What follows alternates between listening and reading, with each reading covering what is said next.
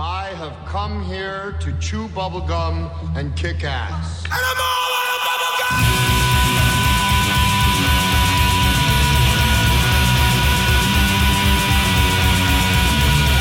Astro Radio Z is a horror, cult, exploitation film podcast by filmmakers, critics, musicians, journalists, and fans for the film obsessed.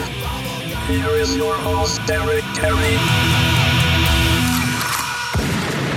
Welcome back, Astro Zombies. Here we are doing our first viewer voted shot on video episode. You guys wanted this for a long time. You wanted this. This was number one.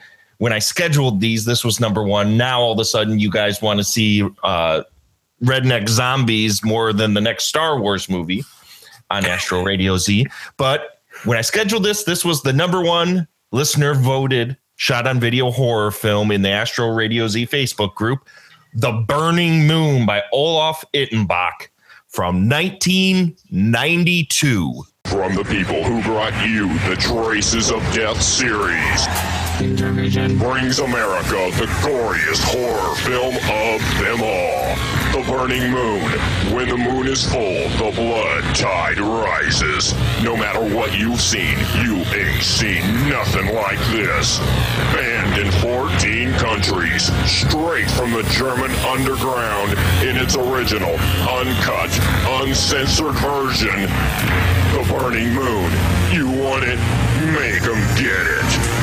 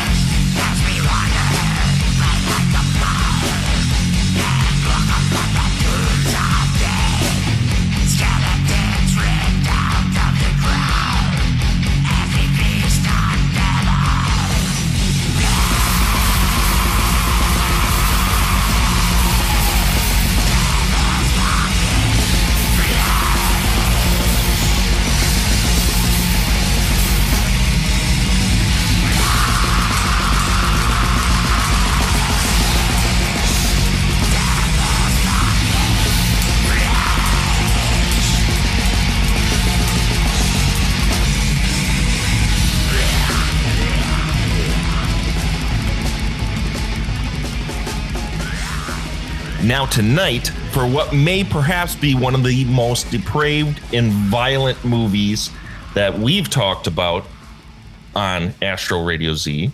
Well, that's up for contention, I think. But but it, this used to be the holy grail of gross movies back in the day. I brought on Amanda. She is not super keen on the shot on video stuff, not very versed in it. Not like Mark the Movie Man is now, now that he is a shot on video horror film aficionado. Amanda is the virgin on this show. I've shown her a few things like things and what else have you watched? Do you do you recall? Nothing. Nothing, I just things. recall. Yeah. Just things. I don't recall. I don't even recall things.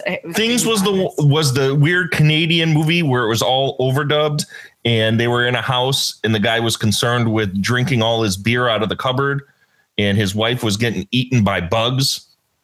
and then all of a sudden Ginger Lynn gets like cut in weirdly from a news broadcast that was obviously shot What? at another time. You don't remember things? I don't remember this at all. When did we watch it? Oh my gosh, Amanda. We watched it early on in our relationship when you wanted to watch the weirdest movie I had. Oh shit, that was two years ago. Well, I guess we're going to have to talk about things on Astro Radio Z. To sp- sp- Maybe it was an, an act of self-preservation, just wiped from my mind. wow, that is that breaks my heart because Things is perhaps one of the greatest cinematic masterpieces of our lifetime. Shit. But anyways, so what an episode for you to come on mm-hmm. and break your shot on video cherry with us tonight, Amanda. How do you feel going into this episode and uh, watching these shot on video films? Oh, fine. I don't understand why you think this is like the grossest, most vile thing ever. And maybe it's because I was really anticipating some janky ass shit, but I really didn't think it was that gross or that vile or that big of a deal. Well, back in the day, this you you couldn't find this anywhere. Really? This was banned in 19 countries. Wow. That seems like a bit of an overkill. Well, back in the day, they didn't show the kind of stuff that's in the Burning Moon. But anyway, so Amanda, welcome to the Shot on Video episodes. Of course, I just talked about Mark the Movie Man. Mark the Movie Man, he is now probably the king of shot on video horror films. He loves this stuff. How you doing, Mark? I'm doing well. Thanks for having me on. And uh, yeah, I'm I'm getting uh, really getting into seeing these shot on video films. Uh, they're It's making me wanting to seek out more. So I'm glad I'm doing these episodes because it's uh, giving me a little bit of a hunger for what else is out there in this uh, wonderful little genre. Well, this is definitely one of the most infamous shot on video horror films of all time. And so infamous that Mr. Andrew Shearer could not wait to get on this episode. He's like, When are you doing Burning Moon? When? Here he is, Mr. Andrew Shearer. Thank you for coming on with us for another one of these shot on video horror film episodes. How are you doing? Hey, how did you know I had diarrhea when I asked you when you were recording this? I just kind of presupposed That's after exactly our, what my voice sounded like. after the Cecil B. Demented episode. I, I'm guessing you perpetually have diarrhea at I all mean- times. I mean, it's it's it's what all the kids are doing. You know. My nickname is Rhea Perlman. I, I I don't even know what to say to that. it's what diarrhea. It's what all the kids are doing. That's, That's that sounds for like a P, PSA that you would find on like what what were those commercials? Uh, did you know or what is it? The more you know. It's, Diarrhea has become popular among those between the ages of 13 and 18.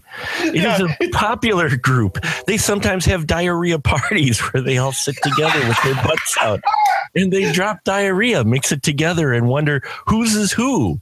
The more you know.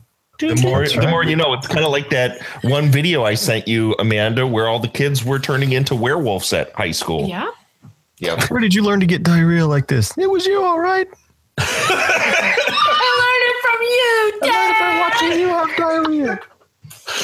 Parents, You and mom do diarrhea all the time. You don't think I know, but I know. I hear you in the bedroom. Now Parents who that shit in a box have children who shit in a box. oh my gosh, now that this episode is completely off the fucking rails. It is about a German movie. Come on. It is. Yeah, there. But surprisingly, there's no Shiza. There's In no this- shite. no. So let's let's go past the diarrhea for now. I'm sure Andrew will bring it up at some point. This is no, that would be vomit. But uh, yucky yucka. Um, and then let's go ahead and move on to the movie of the night, which is Olaf Ittenbach's The Burning Moon.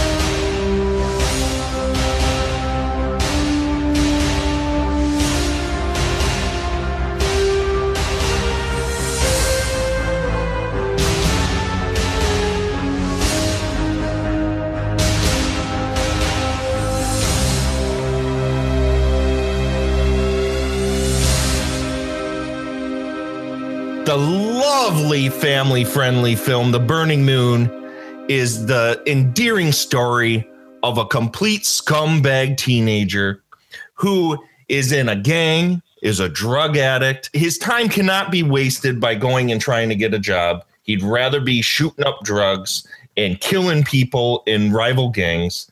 And one night after a big gang fight, he comes home and his parents force him to babysit his younger sister. He fucking hates this. He is so mad that he has to what how does he put it? Babysit that little bitch. The parents leave after after a big brawl. He decides before the girl's bedtime to go in the other room, shoot up some dope, grab this book, and walk into his sister's room and say, Hey, I'm going to read you a, a bedtime story. You want to hear it? And she's not really too keen on it, but he's like, You're going to hear this anyway. This movie is a anthology film, an anthology horror film. Obviously, the wraparound is this kid's story, and then he tells two stories. First one is the story about a serial killer who escapes from the mental hospital where he's killed everybody and he goes out on a blind date with someone that he has met mm-hmm. and she finds out he's a serial killer and very violent shit happens. then after that is a story called The Purity which is a very sweet tale of a priest. He's a serial rapist and satanist and his deeds are being pinned on a local farm boy and all of the village thinks that the farm boy are committing these rapes and murders and uh, little does the farm boy know it's the priest and the priest is attempting to resurrect satan or i don't know was he trying to resurrect satan or was he just trying to uh, Give I- I didn't quite himself more power. give himself more power. He was trying to re- become the most powerful. I don't. I it didn't make much sense. But anyways, needless to say, everyone dies, and we wind up in hell, where everyone gets torn to absolute fucking shreds, and then uh, the movie ends with a suicide. Lovely tale, The Burning Moon. Mark the movie man. What did you think about The Burning Moon? Oh man. Um, you know, it starts off as a sweet tale and then we get to that second story and then I think I text you just what the ever living fuck. Uh it- it's interesting. It's interesting what they do with shot on video. And again, we have in here a film that surprises the hell out of me as far as the amount of uh, practical makeup and gore effects that they have in here um, and and how they look. You, know, regardless of the story, production wise, what they did do in here surprised me quite a bit, and it, it it continually does with these shot on video films. As far as the story goes, I I did not expect it to be an anthology film. I went into it knowing absolutely nothing outside of okay, it's the Burning Moon. Let's watch it. That's the title. I Okay. absolutely love the fact that you knew nothing about this. Same with Amanda going in, that this was a t- completely fresh view for you. It was. It was a fresh view, and it was a surprise that it was an anthology film because I'm like, okay, what are we doing with this kid who is got the cleanest arms for a junkie I've ever seen?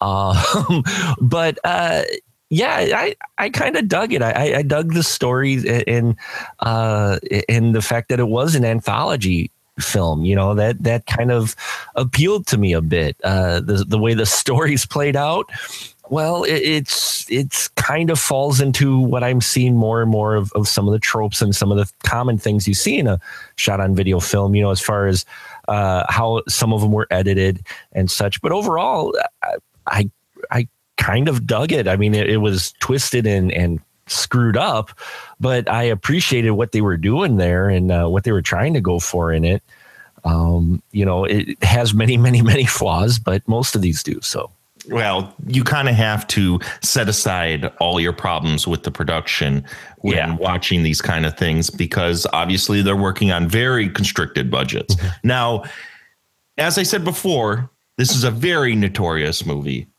Andrew, do you remember when this came out? I I remember seeing Premutos um like either before or not too long after because I feel like uh alternative cinema released the DVD of it. Um, and but Burning Moon was just one of those ones that I got. I'm trying to remember how I got it. I was I don't think I was a video clerk at that point. I think it was after, but it was just one of those where you'd heard about it and all of that. So I, I want to say I got it. it was just one of the ones I got from either Hits Video or Video Library in the I guess it was the late late 90s, early 2000s.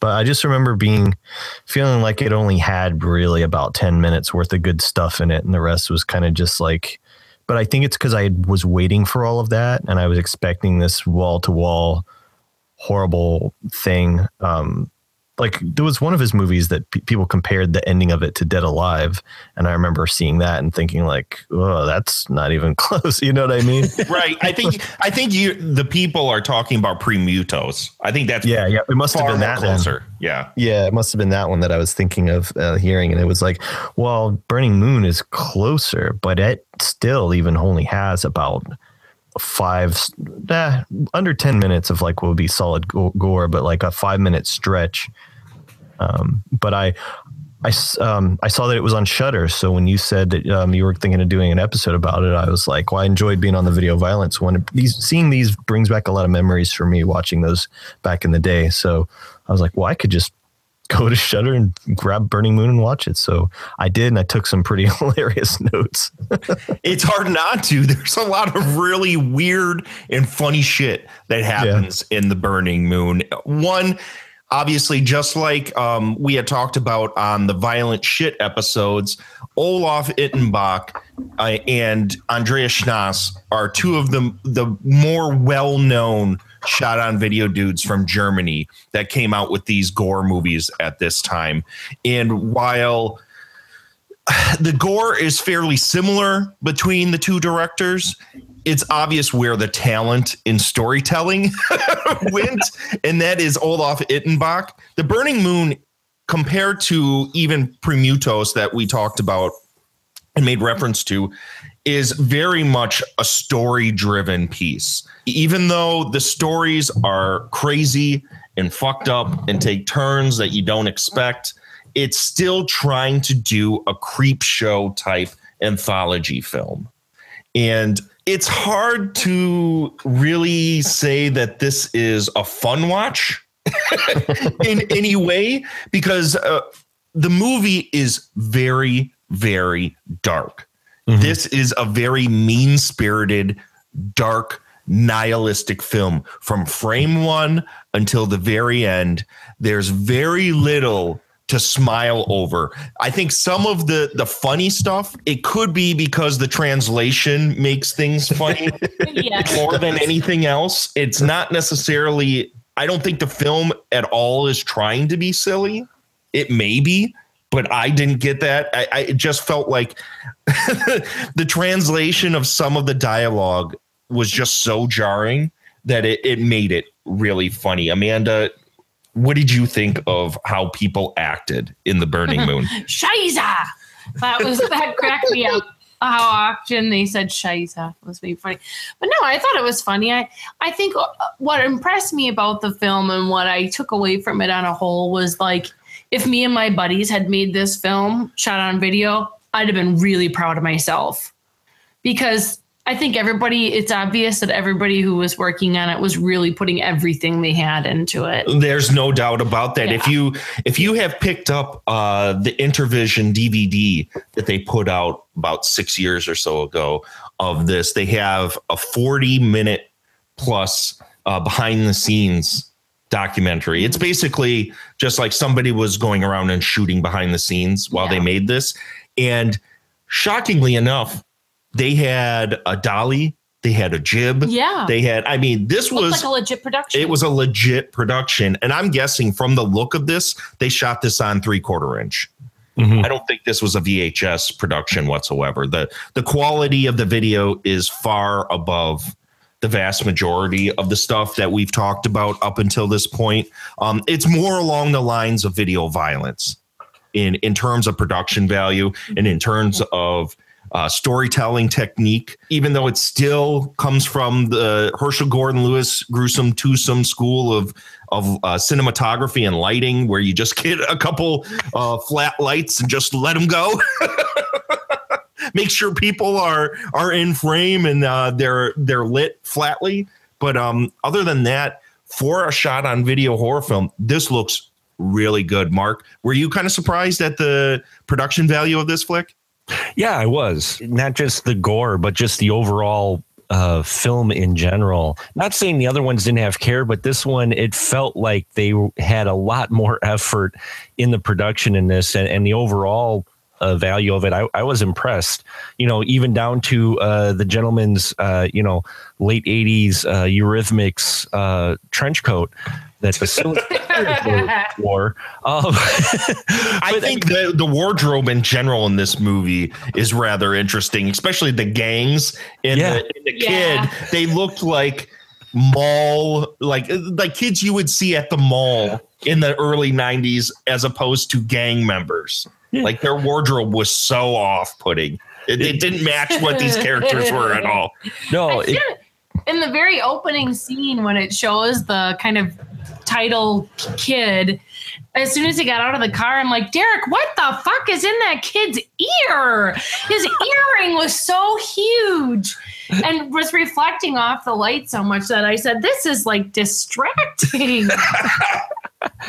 but yeah, the production in general. I mean, you get to that gang fight which we mentioned, and I'm watching this going, "Wow, this this is like this feels like a legit fight for you know for the time and what they're mm-hmm. shooting on." I'm like, this is actually getting a little brutal. I mean, a guy gets his head put through a car window, which I'm not sure that was a fake window.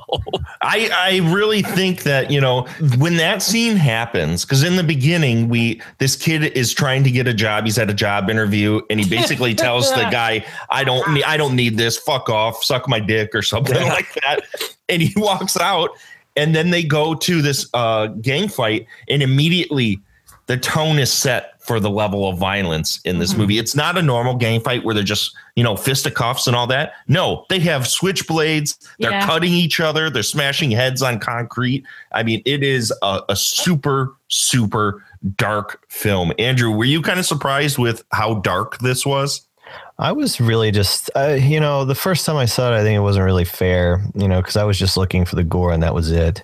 But um, watching Burning Moon now, particularly after having made so many movies, I was surprised at how cinematic it was, how competently it was made. Um, I do think it was three quarter inch, but uh, whereas um, video violence didn't bother to light half the time, the times Yeah. when it did, it looked really great. There were a lot of scenes in this where I just flat out forgot that it was shot on video. I was just watching it like a regular movie. I was, I was happy with that, and um, you know, maybe it was because it was German. The the darkness and the violence and the nihilism just seemed to kind of be like, you know, it may I don't know why, but it may I guess because of the amount of like Jörg Buttgereit that I've seen also. Yeah. Uh, it just reminded me of of kind of that tone. Um, so I was more shocked at the moments of humor um, than I was at the at the really screwed up stuff. I think. I did you find this to be a really funny movie intentionally? No, not intentionally. Um, I just found it hilarious because I was like, "Well, this guy looks like Duran Duran and Billie Joe Armstrong fucked each other." and and then uh, you know the the acid wash versus denim gang fight. I thought Yeah. was really really funny. Let's and let's talk about the fashion in this fucking movie. I don't want to I mean harp on it, but it's just more of like you know you go to all this trouble to make your gore, so you know they put so much effort into that, and you're like, well, what should I wear to the gang rumble? Oh well, what you got on? yeah, yeah. It basically looked like a bunch of his buddies, and he didn't have time to really like get a wardrobe for any of them. He's like, yeah, just come. I have never seen gangs that came to a fight with acid wash jeans and shirts tucked into their just- acid wash jeans. it just amazes me that a guy like this doesn't know anyone that wears black. You know, because like because you know the story about Reservoir Dogs was all that they gave those guys were the ties. You know, they all brought their own clothes. That's why Buscemi is wearing those black jeans, and Madsen had those uh, cowboy boots. You know what I mean? That was all just their clothes that they brought. But I was like, you mean to tell me the guy that made this German gore movie don't know nobody with black pants or a black shirt? You know, or one trench Apparently coat not. even the one trench coat in the movie is, you know, Patrick Bateman almost clear, you know. Yeah. Do you think that it was his decision to have the, the main character have the most obnoxiously huge earring possible that he could find? I think it was more of just it, you know he wanted this guy to be like a punk, you know, just super obnoxious and you know kicking his mom's ass and being you know abusive to his whole family. I mean, everybody just wants everybody dead in this movie, you know. Yeah, that's the that's the main thing to walk away that and why I said this is a very nihilistic film is that it literally there is no happiness to be found. Mm-mm. The parents obviously look like normal people, and his sister looked like, you know, a sweet little girl. But this dude was an absolute fucking scumbag piece of shit. Big mm-hmm. time. Yeah. But he looked like he literally was a mall punk. Yeah. Like he obviously shopped at at the mall, got all I'm surprised he didn't have a hypercolor shirt on. but it works for him to be a jerk. You, you know, if he were having, you know, if he'd had tattoos and looked like he walked out of a Wasp video or something, I don't. I think that would have been a little easier to do. So, you know, as we're talking about, I think it's a more shocking for him to look preppy or average. You know, mm-hmm. Yeah. to be such Well, a except- awful except for person. those those huge holes in the knees of his jeans. He probably bought them like that. Oh yeah, well yeah, but I, I remember that back then. You know, that was kind of the bit of the rebellious part of back then. You you wore ripped jeans, and so he had really ripped jeans. Yeah. Well, I think he was he was a, a suburban kid Mhm. that you know wanted to rebel on out. So him and his buds decided to form a gang. I didn't quite understand why they were having a gang fight, but I don't think it matters. I don't The think a chess lot. kings. Yeah, they're just kids. So I think So- that I think that's a little bit of the culture thing because it, it was trying to bring out you know how he was a real punk. At first, I thought it was going to be hooligans fight, you know, just like a, a you know couple soccer fans fighting with each other at first because it is Knocking over a dustbin in Shaftesbury. yeah, yeah. the way they were dressed, but uh, I think it was just trying to get over the the idea further that he's a punk because I've you've seen in other uh, films from overseas where that's kind of the signature for if if you're a really a, a bad kid or whatnot, you're, you're real punk. You, you you're part of a gang, you know, and and they're slightly different gangs than what we have here, but still, I think that was just to further the idea that he's this punk rebellious kid, and that's why he's in this gang of t-shirts. I wouldn't. Yeah, I wouldn't say. I wouldn't say it was a bleak thing. I just think it's a, an overall kind of just an angry tone. You mm-hmm. know, the movie's Yeah. just it's it's horrible because it's horror. Yeah. Well, I want to split this conversation obviously up into three parts, which is the wraparound and the two other stories. So let's let's talk a little bit more about this wraparound here. The wraparound story, once it turns to the point where he gets home and he decides he's going to shoot up drugs because his parents have are deciding to go have a night out on the town and the kid wants nothing to do with it and he decides to go in the other room and shoot up some dope some of Ittenbach's influences become very apparent very quickly. The kid shoots up dope, goes outside, and the the reason this is called the burning moon is he has a vision of this burning moon outside after he shoots up dope. And then all of a sudden, the film looks very reminiscent of a Mario Bava film. The the lights all turn blue and red, which is some of the only real like stylistic lighting flourishes of the film. Mark, did you kind of like when he, they started using some color gels in this to indicate mood and, and darkness? Yeah, I think you know for the type of film it is, that was that was the best way they could go about it, and I kind of liked it. It gave a little bit of different mood, a little bit different depth to some of the scenes, the way they were lit. Uh, you could definitely tell it was a different. It was meant to be a different perspective than what we first saw him with his parents and that at. And and yeah I, I like that transition a bit it, it added to the dark creepiness already because you know here this guy's babysitting his younger sister and you're already going this is a bad situation. She'd be better off being you know babysat by no one uh, Yes. Yeah. as we find out, absolutely. you know well absolutely later on but i mean at this point in the film it, it's just it added to the creepiness and the darkness overall tone of the film it just it just took it to an, another dark level to where you're like okay this really is not going to be be a happy time Yeah. Yeah, I I loved some of those flourishes, the the cinematic flourishes, a lot more obviously than the score. I felt Mm-hmm. the score was very out of place in a lot of ways. Amanda, did you like the score of this movie at all? No, I felt the same way you did. It was kind of like, what? Every once in a while, it didn't make a lot of sense. Well, it kind of belied the tone of what was going on. yeah. And I don't know if that was whoever did the score. I don't know if he got it on the cheap or whatnot. For all of the attention he put into the cinematography of this thing, the score just felt totally out of place. Totally out of place. So to wrap up the the wrap up of this, um, Amanda, what did you think overall of of the wrap up, like the The wraparound. the story to get into the rest of these Oh. stories? Oh, I thought it was good. It made sense to me how that played into the other stories. Like, you know, in an anthology, sometimes you're always wondering how is it going to feed into the actual vignettes within it. And I thought that that was a reasonable transition that he's reading her, you know, sadistic as it may be, he's reading her these tales before she goes to bed. And um, I did think it was strange though that you would have some kind of fucking blowout fight with your teenage son where he's slapping your wife around and you're getting into a fight with him. And then you're like, yeah, well, uh, Peace out. okay, we'll see you later. Take care of Christy.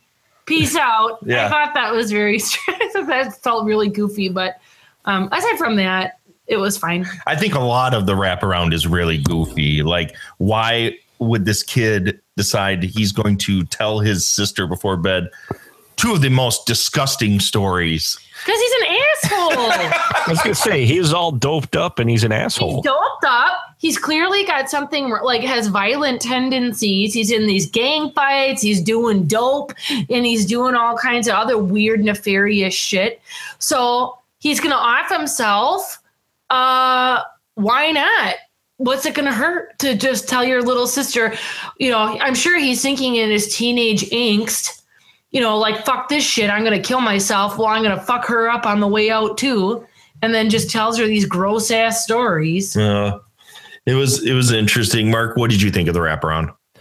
Yeah, I, I, overall, I mean, it was one of those where it's it was one of those wraparounds where it kind of served its purpose to bring you the other two stories, but as far as the story by itself, it, I felt it it was a little uh, a little bit random. Uh, I knew what they were going for in it, but it, it it didn't quite feel like it, and especially how the wraparound ends. Uh, I don't know if you want to get into it right right away, but but just how that ends, I'm like personally, I would have liked it to where he didn't do what he did to his sibling. Go ahead. We can we can tell it. It doesn't it doesn't matter. Yeah. Go ahead. After the two stories, uh, it gets revealed that he actually killed his uh, he kills his little sister, Yeah. and, and before he kills himself. And for me, that didn't work. It- not just, I mean, it, it's a horror movie, you know, and a kid's getting off, so that, that you know, getting killed. Uh, so that's always a little disturbing. But I thought it would have actually been more of an impact had he told these two extraordinarily disturbing and twisted stories to her, and then said, "Yeah, good night," uh, you know, and just left her And then with- killed himself. and then killed himself. So he, you know, th- that I think would have had a little more impact for me because here he's just totally, you know, he's just totally fucked up his sister mentally with these two stories before she goes to bed. And then he goes to kill himself and leaves her completely screwed up for the rest of her life, or at least for her childhood and getting some serious therapy. You, you know, I, I think it would have been a little bit more effective than that, but it, it, it did feel like it was just mainly to serve the re, you know a reason to have the two stories more so than actually be uh, a nice own self-contained story. I mean, it, it it has a plot, but of the three, I think it, it's the weaker of the stories. There's absolutely no doubt about that. It is very, very random. Andrew, what are your thoughts on this wraparound? Uh, it was funny. I mean, you know, Dead Time Stories have that shithead uncle that tells the kid those fucked up stories. You know, I just, I would kind of expected uh, when they cut back after the first one that he's tied her up, you know, but instead she just goes like, ah, stop it. I don't want to hear your stupid stories. Like he's just told her this murder shit. Yeah. She should be like, you know, cowering or catatonic or rocking back and forth or, you know, something like that, overeating. But instead, she, uh, you thought that was dumb. I don't want to hear anymore. I'm like, are you kidding me right now? We just saw like 800 heads come off. Yeah, literally, she's like, "Oh man, come on, don't quit it. He's Maybe she isn't. Maybe she isn't very good at imaginative play. Maybe she, in her mind, this wasn't very frightening because she's not a very good imaginative player. Well, or in that case, she should have turned to Satan at the end and killed him. that would that would have been fucking boss. That's shit. a good story. Pow, pow. There, you- there you go. So let's go ahead and move on to the first story, which is a story about a serial killer that goes on a blind mm. date. Now, Mark, you want to talk about this one a little bit? I think you summed it up there. I'm watching this movie going, okay, there it's a serial killer. Serial okay, he, he escapes and he's like, all right, you know, we get some brutal kills in here. And then meanwhile, we get this single lady talking about, you know, oh, I've got this date. And you're like, okay. And then it even takes you a minute to realize that the date she's with is the serial killer, which I thought was kind of an interesting setup. But yeah, I, I mean, I dug it. I, I'm just like, the serial killer decides to go on a date. Okay. it's a little bit random, but we don't get a whole lot of info on a serial killer. So maybe that's kind of his MO. he has needs too, Mark. I, I know he's he's a lonely guy, and you know it, the dates seemed to be going well until he he tried to you know uh, take her head off. Well, So- until she found out he was a serial killer. yeah, until she finds out he's a serial killer, and she le- leaves. I, I actually liked how this story played out, though. I mean, it's it's one of those things where you're seeing some of these things happen that you've seen happen in big budget films later on you know so it's still one of those stories where she she accidentally drops her wallet and and he tracks her down to her place. And then it's you know it's it's it's fight for your life scenario again her against serial killer with people getting in the way getting horribly killed.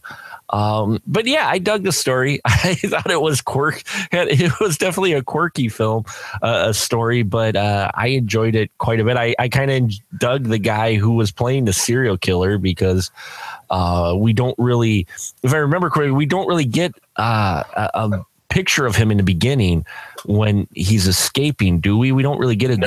good view You of hear him it, it's one of those setups where it's all on a radio broadcast. Right. Yep. So you you don't really know what he looks like. So it, it kind of surprised me a little bit that he was a serial killer because here he is kind of looking like a Mr. Suave guy going, you know, you, you don't have to kill the ladies. You you're a lady killer, but don't take it literally, man. You know? Burr, burr, burr. Now, Amanda felt that the date at the restaurant was a rather funny scene. You want to talk about uh, their conversation at the restaurant when he's on his blind date with the woman? I remember you laughing a lot about it. Because it was random. They were jumping all over to and fro, and the flow of their conversation was really bizarre and just all over the place. And it, I don't know, it was just weird. Well, yeah, they're just talking about the most random things. He, then all of a sudden he stops the conversation and goes, I just want you to know, I think this date is going really well. And I really like you. And then she's like, "Yeah, so then blah blah." blah. I'm just it just picks up like nothing happened, and it was just it was too much, man. I was dying. I was dying. It was a very of everything that's in this movie. This is probably the most straightforward story of the mm-hmm. entire piece. It it was a very linear. It was very easy to follow. Yeah. You you kind of knew where it was going. Andrew, this first piece. I felt I, I I'd love to find out what you think about this. I kind of thought that it, it kind of took its sweet ass time to get to the point because as we had talked about before there is an expectation with if you've seen any of the trailers or if you knew the infamy of this movie that this was this super hard gore piece. And up until this point there's really next to nothing of gore. There's a little bit in this piece but it really takes its sweet time to get there. Now did this piece kind of try your patience at all? Um, well, it seems like what the movie is doing is kind of building up to the level of violence that happens in the climax of the second story because I think Ittenbach probably realized that if he goes balls out right from the beginning, you, even you can't keep up that pace. Otherwise, the audience, you know, the ending's not going to have the punch that it has. You know, Yeah. and so Totally. he did have to kind of slowly build it. Do I think that probably these were two feature ideas he had that he couldn't flesh out the full length? Is possible that that's what happened, and that's why they kind of, you know, they run long or whatever. Could it benefit from a third story? I don't know, maybe, but it would have made these two. It, would- have made the the wait for the the last one take even longer. But I did enjoy um, some of the stuff about this. I know you like the shitty dummy. Oh, that was the best. Holy shit. When that dummy gets hit by the car, great Amanda looked at me and started patting me, and I was giggling like crazy. That's funny. I'm glad you mentioned it, Andrew. I totally forgot to mention it because the minute I saw the shitty dummy scene, I'm like, oh, Derek's gonna just shit. Shitty dummy, yeah. Um, there's some side boob, but otherwise no uh no Mm-hmm. real nudity. I think yeah, like the rapist shows his butt, but that's not a sex scene, you know. So there's not. I mean, he he my only yeah my my, my only problems were he really screwed up the opportunities for shower scenes in this because there was like.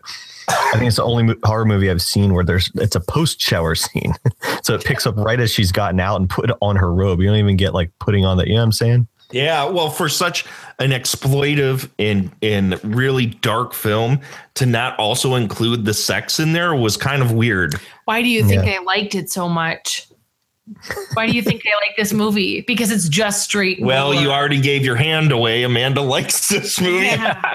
Yeah, but Well, it, it why, does have why I wasn't like repulsed and annoyed while we were watching it, you know? there are things I liked about it. He uh he murders Kelly Osbourne and throws her head on somebody's hood. Um, there's a part with um, there's there's a part where someone puts their hand in some butter and he chops the fingers off, so it's Butterfinger. You know what I'm saying? Like I thought Yeah. that was really Yeah. funny. Uh, and the best is um the eyeball cam. He like Mhm. puts an eyeball into a girl's mouth and the, the there's a shot from the inside of the mouth. I thought was really really good. Um, but other than that, yeah, there's a weird wedding fantasy and there's like a gratuitous dog petting at one point. So it does. it does Gratuitous- That w- that sounds like something that uh, uh, Joe Bob Briggs would put in his review. yeah, eyeball One food side boob, gratuitous side boob. dog petting. and the white trench coat. Yeah, no, it it does kind of. It, but I do think there's a method to that. I do think that he is building up to that. Clearly, his his biggest part of the production, which kind of keep you going. But I think the funniest part about it is the woman once she realizes she's just been on a date with a serial killer. Chooses not to call the police, but rather to write it off as oh, just another nutball that I went out with. Yeah, Yeah. right. Yeah, that got me too. I'm sitting here going, I wrote that. I, I couldn't find my notes, but I remember writing that in the notes going, oh, yeah, you know, he's a serial killer. What are you going to do? I should have swiped right. You know. Not again. yeah. Oh, humding. Now just knock this one down to bed. But I gotta admit, though, she, uh, unlike some other people in horror movies, she was smart enough to get the fuck out of there Mhm. immediately. yes. Leave behind her wallet. Mhm. Yeah. Well, that was a, that was just a goof. She didn't did- mean to do it. No. I did like that the um when the when the killer finally gets his comeuppance, it, it turns out the head he threw went onto a cop car. So the cop Mhm. eventually shows up. Sorry, I'm late. Uh, some asshole threw a head on my car, or something like that. But with one shot from his, you know, sidearm, killer's head just explodes. Oh, I loved it. I love that's the thing about these shot and video films is that because they're the the quality of the productions compared to regular, you know, movies that we've grown accustomed to that were shot on film, um, they had to amp up the exploitive elements of the film and the gore is just so over the top. And this serial killer film, I would have loved to have seen a legitimate like slasher from him back in the day. I think he could have really pulled it off. The violence when the killer starts killing is pretty gross. Yeah. And and it goes I mean, he kills that one uh the the main girl's uh roommate and there's just blood everywhere. And fire, he like sets her on fire too. Yes. Mhm. He sets her on fire in the bathtub. Yeah, because she locks herself in the bathtub and then looks over and there's her smoldering ro- roommate. Yeah, just- roommate. and like, oh man, and you could almost smell it burning. Yeah, you, no, you know, not- what surprised me, you mentioned the eyeball cam, um, and the cinematography for a shot on video actually surprised me. There, not just the eyeball cam, but I'm going to say the slinky shot. I really liked. Gratuitous slinky. gratuitous slinky along with gratuitous Petting. petting. But- Petting. you, you know, you get shots like that that surprised me for a shot on video film. Some of those shots that he has in here surprise you because you don't expect that type of shot to be done with a film like this. Correct. So let's go around the horn. Amanda, your thoughts on the serial killer blind date movie? Oh, I liked it. You like this one? Yep, I liked it. Cool. Mm, I Mark? thought it was funny. Yep, I, I dug it. Especially, I wanted that coat. I really wanted his coat. Andrew. I threw a head at you. Ha! What's up now? Yeah, man. I mean, it could it have been a whole movie? Yeah, probably somebody that could write, you know, but just, you know, as such, it has, I mean, people are watching SOV now. It's going on through this resurgence because they want to see lots of gore, right? You got it. You got it. Yeah. Yeah. Well, they want to see ridiculousness and and kitsch and lots of go. This movie is obviously we've said the fashion is out of just out of this world ridiculous. Yeah. No, video violence beats it on all of those and does have the nudity that this doesn't, but um, just in sheer brutality, this one's definitely the one. Oh yeah, I I sort of liked the fir- the first story, the serial killer blind date. I kind of think it drug on way too long, way too long. So Needed a shower scene. yeah, I, I I'm with you on this big time, Andrew. I I just think you know you're just waiting for something to happen for far too long in this movie. I mean the the opening with the the wraparound took its sweet ass time to get where it was going. Then this story took its sweet ass time to get where it's, it was going, and then when it got where it was going, it was pretty fun. Mm-hmm. But it just like a good half hour almost goes by where not a hell of a lot happens. I was expecting because we got so far into the movie before things really started picking up. I was I asked Eric how many vignettes were in it because I was expecting there to be at least three, and I don't know why. I don't know if it's because all like other anthology films that I've seen have always had at least three, like Creepshow and of course Hole in the Wall and just things like that. So because yeah, it does feel a little slow in the beginning. Yeah, the stories are long. They're long because Yeah. you know there's really only three stories to this thing. So Yeah. if if I have to complain about anything, it, it's just that it takes a really long time for this movie to start going. And this first one, mm, I would say maybe my least favorite of everything. I actually kind of like the wraparound a little bit better because that lead character is such a putz. and and he's He's a real Barney Fife Oh punks. God, Yeah. he is he is the most hyper color mall punk you ever saw in your whole life. I'm surprised he didn't wear Zubaz. That's why do you So- think he was so angry? he didn't get that pair of uh, Kansas City Chiefs Zu- Zubaz pants. So, Chiefs.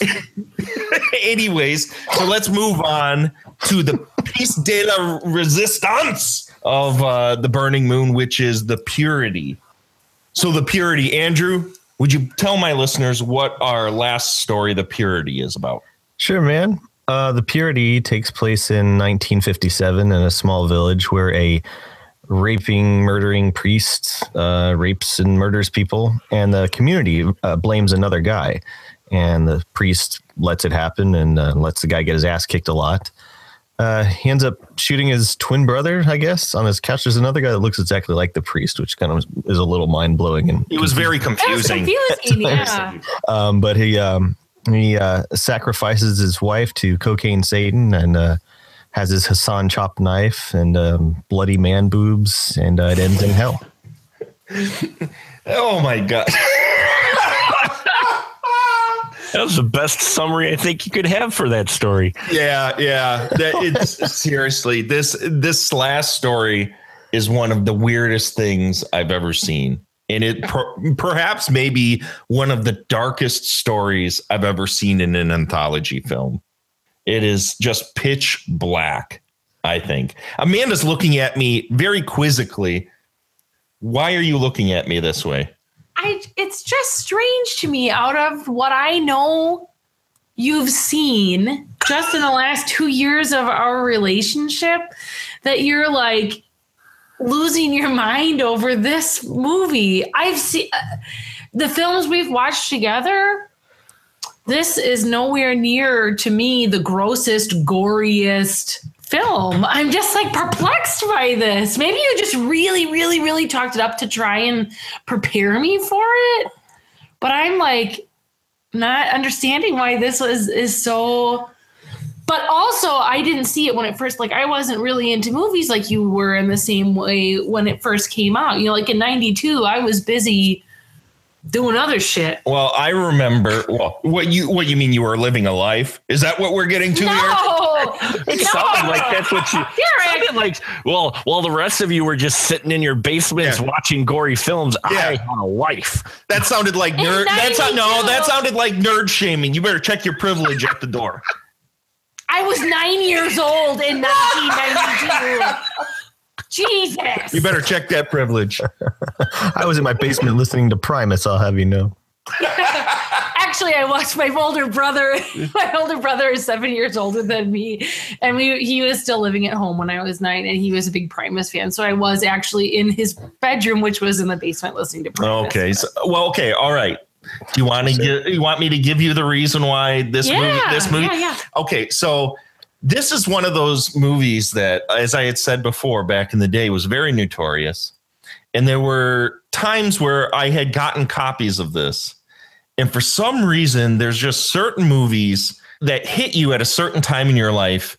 And they kind of give you the heebie jeebies from that point on. Mhm. Um, early on, I went as a kid to a birthday party in which the mom took all of us to go see Pet Sematary in Oh, the movie theater.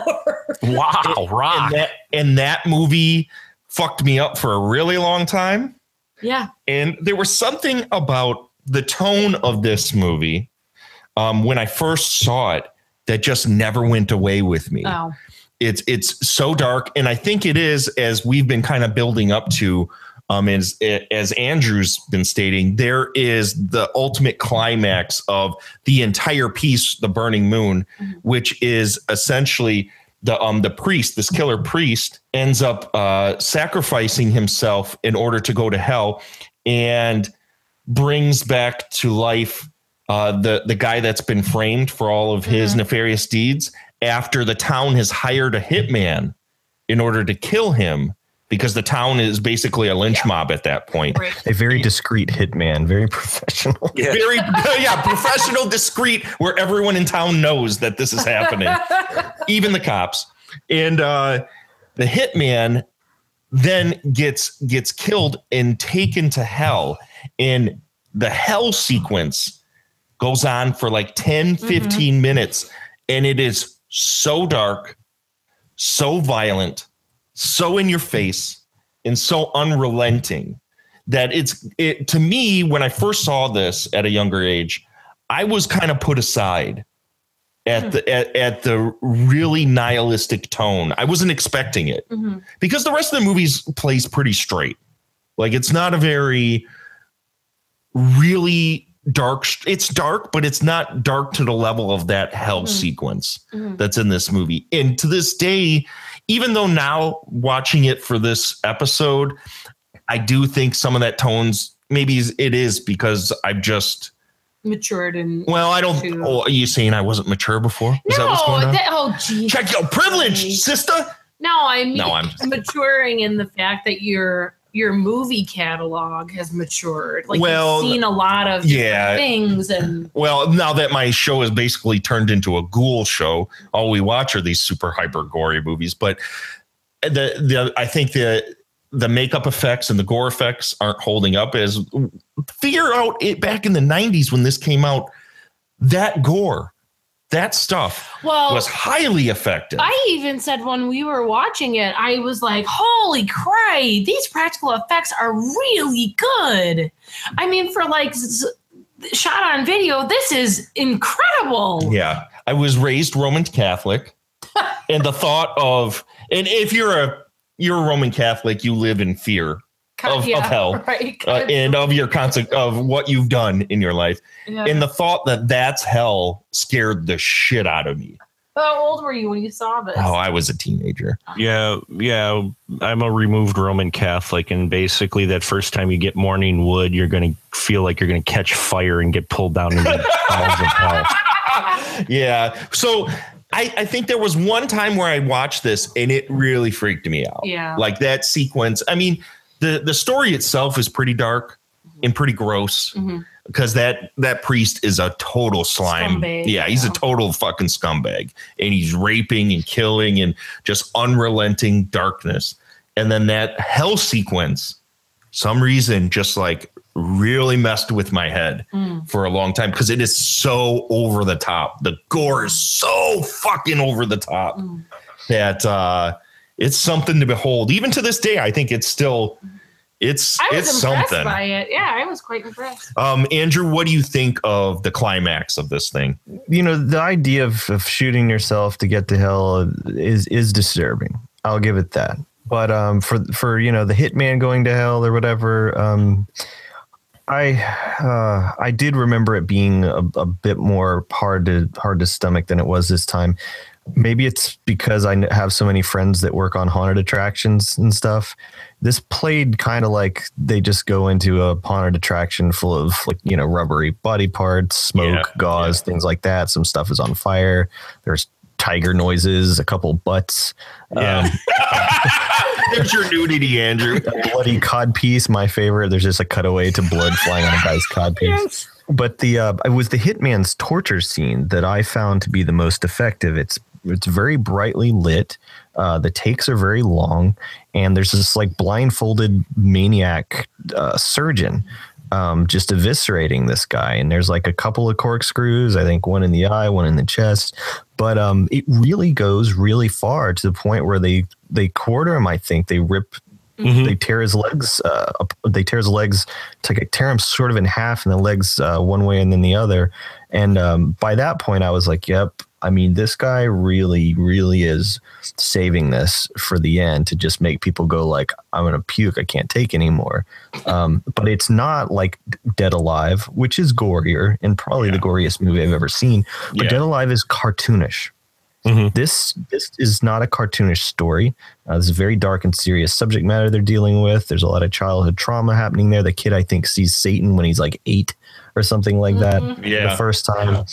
Um, there's murder all through it, and so for this to be like a vengeance thing, a supernatural vengeance thing, you know, the sins of things occurring in real life carrying over into, um, you know, the afterlife. And this idea that you will can never actually die um, is really, yeah, is really disturbing stuff. So it it is, you know, kind of silly and rubbery, and he goes on for too long. And you're like, okay, I get it. This guy's got all his stuff in his basement. He just threw some blood on and has a lot of, you know, the audio's great, all the screaming and stuff. But it's Yeah. it's that torture scene and that murder, the hitman finally getting because you know you like you did with the cop exploding the guy's head, you want some ultimate payoff. Remember, I think it was which Seagal movie is it where he's looking for the same guy for the whole end of the movie, and by the time he finally finds him at the end, he just shoots him like 900 times because it's the end of the movie. I think it's maybe out for That's all of justice. them, Yeah, it was, it was one in particular. I think it was out for justice because you're like, okay, there he is finally. Like one bullet's not good enough, you know. And obviously, Seagal doesn't have the bullet that explodes the head, so unfortunately. But um, yeah, I, I found that uh, that torture scene again, full bright light. That's really um, you don't see that a lot because a lot of times with gore, particularly even now with all our special effects, we have a lot of quick cutting going on, a lot of close-ups going on, a lot of dark theatrical lighting going on. This thing happens r- right in front of you. we have seen worse gore now at this point. I think fans of underground gore films, I, I think films like Flower of Flesh and Blood go way further and are, are even darker and more nihilistic and sadistic than this. The guinea pig movies in general are. but there's something about the the thematic um, undercurrent that's going through this whole piece that makes that hell sequence kind of hit pretty hard. Well, he's told us he's told a story, man. I'm sorry. He's told Yeah, a no, story and it's all about context. Yeah, I agree. I, I think that's totally the reason why it hit me back in the day. And even to this day, I still think it's if you can let yourself get lost in that story and not think of the production value, not think of how rubbery things are, and not think of that dude's ass that shows up in the the, mm-hmm. the bloody cod piece and all that stuff, I still think it's really effective. Mark, what are your thoughts on this? Yeah, I mean, I, I tried to put myself, you know, when it first came out, and I could definitely see how this scene, you know, for especially when it first came out, would really bug people. As you said, we've kind of become desensitized because there's people been always trying to outdo the other as far as gore, especially in some of the underground and lower budget cinema. So, uh, but for me, I'm with Andrew. While most of the stuff in there, while it looked good, I, I was with Amanda. It looked really good, especially for the time it was made. I'm like, holy crap! Some of those guts really look like guts, and uh, you know, where the you got the crazy guy sh- going around shooting people. This torture scene got me as well because they do drilling into the guy's teeth. Oh, Oh, that was so brutal. and it looked like they were drilling into these dudes' teeth, and I'm like, I'm, I'm, squir- I'm actually, s- I'm like squirming in my chair a little, going because it, it's not just like you would maybe get nowadays, where it's like a quick, okay, here's the idea of him drilling teeth. No, they got a close up of him Mhm. getting teeth drilled, and you're holding his mouth, and that that goes on Doesn't for cut like away. it Nope, not at all. It doesn't cut away. It goes maybe from a closer to a, a medium shot, but you're still there. He's still drilling. And, you know, the way he moves the lips and everything, it looks like they're actually drilling into that guy's teeth. And then that set it up because that's the first torture thing they did for everything they do to him afterwards. And there's a little ode to Hellraiser in there when he does get quartered. Because the chains come flying out and uh, uh, wrap around his ankles, which I thought was a really cool effect. Um, that torture scene though especially with the way it lit and the surgeon guy who was really freaking creepy that scene really was like wow that that got me you know more so than the rest which was uh, you know kind of in the basement guy but that torture scene specifically really was solid and disturbing. And i was like okay yeah they really put thought in it you know it's almost like he had this short here this one with the priest thought up but and he wanted to distribute it but he he needed more because he couldn't just distribute this short story and so he came up with the other two so he could do this one is almost the feeling Yeah, I could see that. I really could because this obviously is the best piece mm-hmm. of the entire thing. There's no doubt about it. Uh, I could it have been a feature? I don't think so. Mm-mm. I don't think so at all. No, it would have overstayed its welcome had it been a feature, but he, you know, it was a story he wanted to get out there, and that's before there was a festival every day in the in the world, a film festival where you could submit it to. So, you know, I think the other two came up. He had this idea first, and he came up this one because, yeah, it's the most solid, the most disturbing, more th- thought out, even more depth to it than the other pieces. And I think those other pieces' main purpose was really to get you to this one. Yeah. And I think not to keep going on and on about this, but I really do think it's kind of like when someone tells you a joke and the joke goes on far too long and mm-hmm. then it turns around and starts being funny again. There's something about the fact that the violence is so protracted and goes on for so long that, unlike you guys, for some reason, it bothers me. It just like the, the tone of it is just so pitch black. Just Well, I mean, like I wouldn't, I wouldn't watch it like before bedtime or anything, you know. But I mean, it's it's effective because of the level of confidence Olaf Ittenbach has in his effects and in his um, in his filmmaking abilities and the quality of what he's got. And I think that's what hits the hardest. You know, a lot of times when we see uh, this kind of stuff, you can tell that they they know their stuff looks a little rubbery, or you know that they don't want people getting like too long of a look, or like I said, you know, like kind of deliberately hiding it with uh, dark lighting or or uh, quick cutting or something like that. It's the it's the confidence that he has in in uh, in his material and his presentation and his effects that really I think is what nails you with it. You're like, this guy is serious. He knows Yeah. What he's doing, and that's a you know that's a scary place to be in because even as horror fans of extreme gore, we don't often find ourselves there. Uh, certainly without the kind of setup that would make it have any kind of emotional impact or weight from a story. So probably what your antenna is picking up is is is uh, a bit of all that.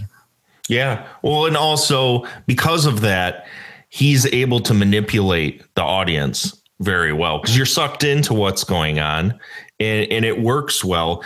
And the fact of the matter is, halfway through this film, when the level of violence starts kicking up and this story gets into full swing, you know that nothing is out of bounds. Yeah. You mm-hmm. there's there's no safety net. It's going to go to places you you can just tell that something's going to happen that you're not going to be comfortable with. and and that is that is what I think if you're going to be looking for a hard gore piece, it's the only way to go. Don't hold back. You have to go full tilt boogie on it. There's there's no doubt. And that's you know, there's times on this podcast where we've really talked about we don't like pitch black nihilism just for the sake of it because for the most part it has a very mean spirited and misguided undercurrent to it that it hates its subjects and, and kind of makes fun of them and this is something different where i think he just really wanted to tell some really crazy ass stories. And it wasn't about you know i'm a real douchebag asshole and i want to show you know women getting degraded and all this other stuff just for the sake of it you know No, while i for the secretly behind the scenes uh, fuck them while i'm making this movie. You know what i mean? Yeah, it's all appropriate for his story. I mean, a serial killer, um, you know, going on a spree. I mean, all the gore is definitely appropriate. And then um, in hell, I mean, the guy describes what hell is like to the guy sitting across from the table, and you know, eh, everything he says happens totally happens. Yeah, and uh, I think the the cherry on top is when he's in hell, and that doctor when he's vivisecting the the guy, basically telling him, "I'm very excited you're here. We you get to uh, uh, enjoy a level of pain and pleasure nobody will ever know, and it will go on forever. I'm looking forward to showing you that world. Hell That's sucks. fucked up. Hell really That's sucks. some." Yeah, yeah. that really sucks, man. it really sucks. So Scheiße! Scheiße. really sucks. Suck my dick, man. Gib dich du ein. Oh, Christ. du ein Isn't there one part where he's yelling at his dad and they don't subtitle "fuck you" because he just in English "fuck you"? Yeah. Yeah, yeah. So let's go ahead and just talk about the movie overall and give our final thoughts on how we feel. Amanda, when all is said and done, Mm-hmm. after all of this uh, disgustingness, you already let the cat out of the bag. Yeah, you liked I this movie. it. What was it about this that you really liked? I think that what I think what it was is that again, if this were me and my friends making this movie, I'd be really proud of it. The spe- the practical effects were incredible for for what it was. I felt like it was put together really well. The production value is pretty strong. Um, and as you know, and probably all the listeners know by now, there was like they didn't mix like a lot of sexual violence. Of course, there is rape in in the beginning of the one storyline, um, but it doesn't return to. It's not it gratuitous. It it's not doesn't constantly dwell It in that. Just constantly Yeah. dwelling in that. So that's fine for me. But I liked it. I would watch it again. I would, Really? Oh, absolutely. I would watch it again. That and is I know shocking. that that's really probably very surprising to you. That's very surprising to I me. would watch it again. Wow, wowza, Mark. I dug it. Uh, I, it's part of the reason why I wanted to do these shot on video uh, episodes uh, on on here is because I wanted to see more. And it, it looking at it, yeah, as Amanda put it, if I was friends with a, uh, a camera and I shot this film, it's something that you'd really, really be able to hang your hat on because it. It, it it's a story you know it it has real effort it's not just people in their backyard shooting, which there's nothing wrong with that, but you can really tell they were putting they, they put some serious effort and and thought into this, and this was a really dark story. There, I almost have a feeling the director was trying to bury some inner demons uh, he had, you know, uh, uh, or thoughts anyway in this film. And yeah i for for when it came out especially this film was well done and and it's surprising and i think it would surprise people for when it came out some of the stuff that happens in here. And even though we do see a lot of gore and stuff i could definitely see that final hell sequence still disturbing a lot of people to this day. You know people who may not be used to this this genre seeing that and the fact that it is done on a VHS tape might actually affect them more because it it has a less polished look to it so it almost feels real and some of those gut scenes and you know the guy cut in half and another guy comes and steals the dude's entrails and that and it's like that's some pretty screwed up shit right there you know so yeah, I dug it. I'm not sure if it'd be a regular watch, but it would definitely. You're not going to put this on with the wife and kids? No, I'm not going to put on with the wife and kids. But if I would, if someone did ask, you know, what's kind of an old school kind of twisted movie, you know, got a recommendation, it, it is one that would be higher up on my recommendation list to see uh, because it's it's one of the better, just better put together shot on video films that yeah it's it's dark and and disturbing and uh, there's a lot of brutal things in here. Uh, just a side note the composer of the soundtrack to this this was his first film he did do the music for Premutos and he did the music for garden of love both films i think by the same director mm. uh, so just just a side note on that but yeah i dug it i would put recommend it to someone who was looking for a shot on video film, uh, disturbing shot on video films to watch. Cool. Andrew, coming back to this after all these years, how'd you fare? What do you ultimately think? Um, well, I, you know, I enjoy um, looking at this movie th- kind of through the lens of the shot on video fans, like the people that are actually attracted to this stuff, and trying to kind of piece together why um, they this stuff works so well for them. Uh, but as a uh, as a fan of, of film and stuff like that, and of you know following directors and all that, have you seen um, Beyond the Limits, the uh, Olaf Ittenbach Beyond the Limits? I have not that is a really brutal film. Uh, there's a sequence like where they have an entire dinner party murdered by this psycho. I think he's like a gangster or something like that.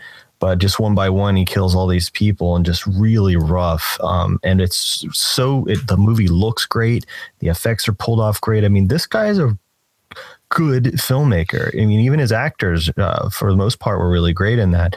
And so seeing how good he was at it so early on um, tells me that um, he's a really underrated figure in horror film and somebody that people that like gore stuff uh, could check out and enjoy beyond just the effects. Because if you want to just see the gross stuff, you could probably go to YouTube, fast forward to the last five, seven or eight minutes of this movie, and see all this stuff we're talking about. But it isn't going to really do for you um, what watching the entire movie will do. But um, I think for me, speaking of, shot on video as a whole, what I've come away from, and I started thinking about it with video violence, and I arrived at this is that you know my generation equates uh, VHS tape with reality and with truth because a lot of our a lot of our familiarity with real life comes from having been filmed uh, by VHS cameras when we were young, or filming people with VHS cameras when we were young. And so we are used to real life being shown back to us through this stuff. And also, um, our earliest um, experiences of viewing pornography, which is real people actually having sex with each other, um, also is uh, something really real about it. So there's an authenticity to it that um, I think just really gnaws at us and affects us in a way that HD can never and there's a safety net with HD and um, even film for that matter um, that tells us we're seeing something that is fantasy. But with VHS tape, for some reason, um, even if it's just memories of renting some really junky, gross, scary thing uh, at the video store on tape. This is kind of the truth.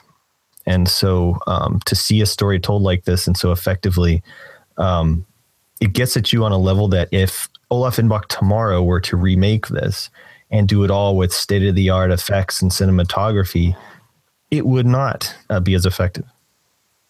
I couldn't agree with yeah, you more. I agree. hmm Yeah, there's there is a certain level of uh, disconnect with film, and I think that's why people tend to shy away from this stuff for that very reason. When you shoot a horror movie on VHS, because the definition isn't completely there.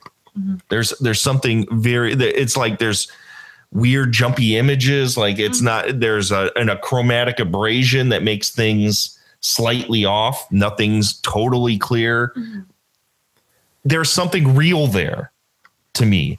And I I can't I can't disconnect from that. And that's why I like these shot on video. And that's why they seem to work for me a lot better mm-hmm. than a lot of the studio stuff. So the Burning Moon, going back to it, having said that, the Burning Moon has always been one of the ones that I thought were one of the better made shot on video films.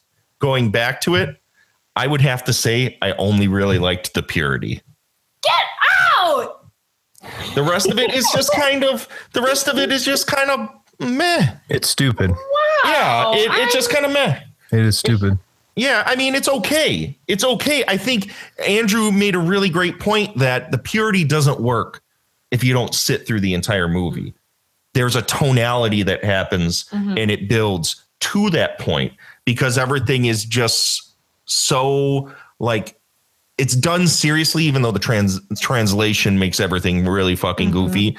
But the tone is so pitch black that once you get to that point, it is like a sledgehammer. Mm-hmm. It does work very well.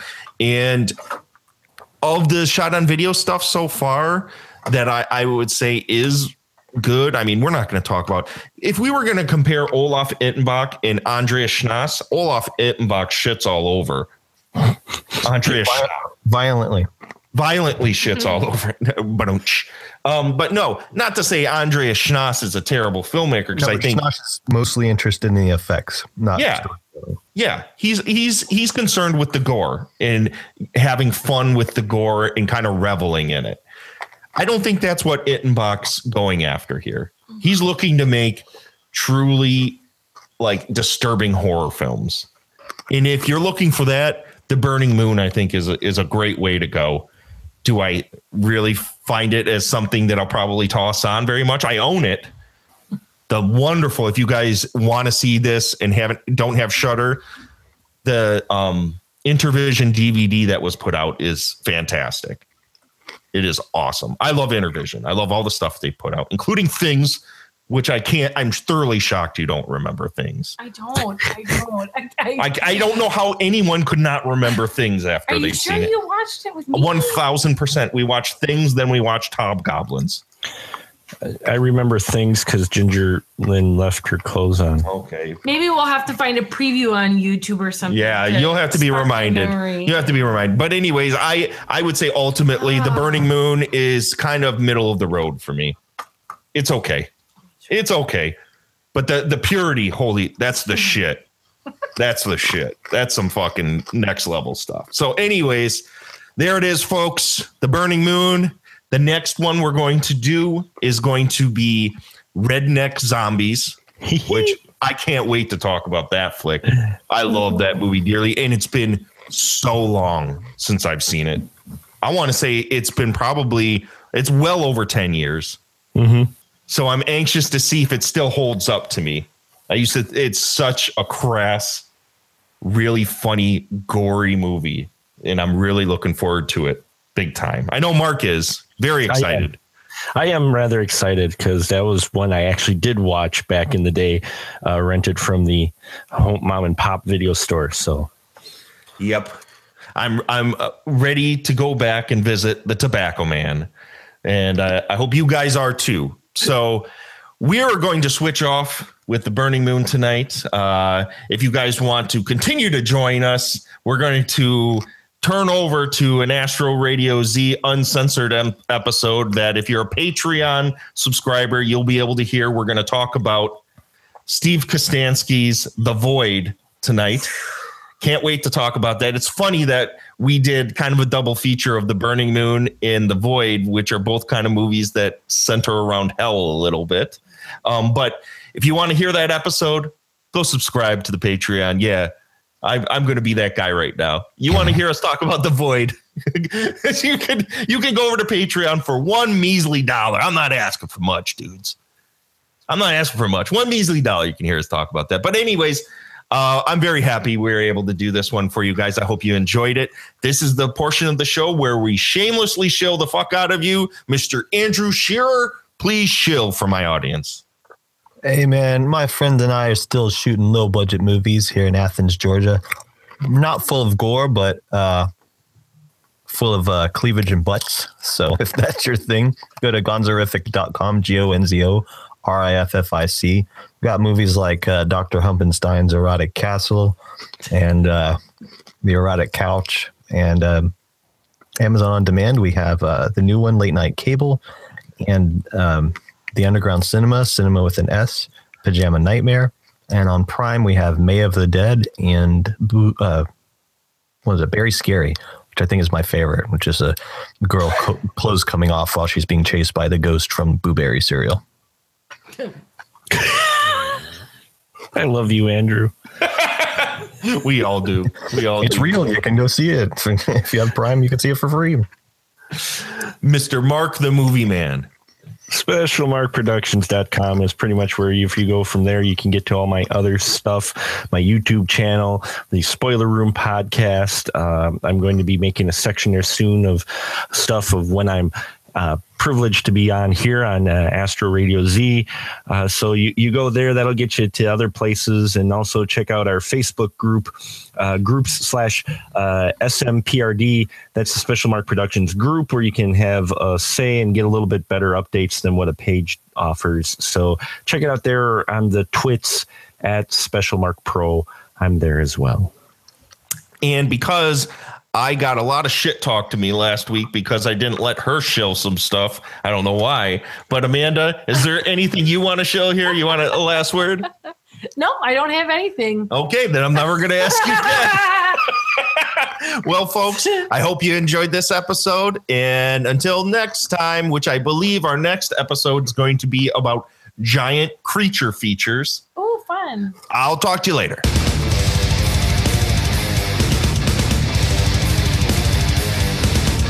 Can find Astro Radio Z on iTunes, Stitcher, TuneIn, Google Play, YouTube, and anywhere podcasts are found.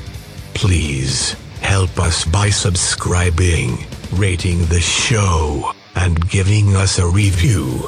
It helps us get the show out to more listeners. Also, if you would like to hear more of the show and be a more active participant, join the Astro Radio Z Facebook group and page, and join the Patreon. For only $1 a month, you get bonus episodes. Thank you for listening. See you next week, Astro Zombies.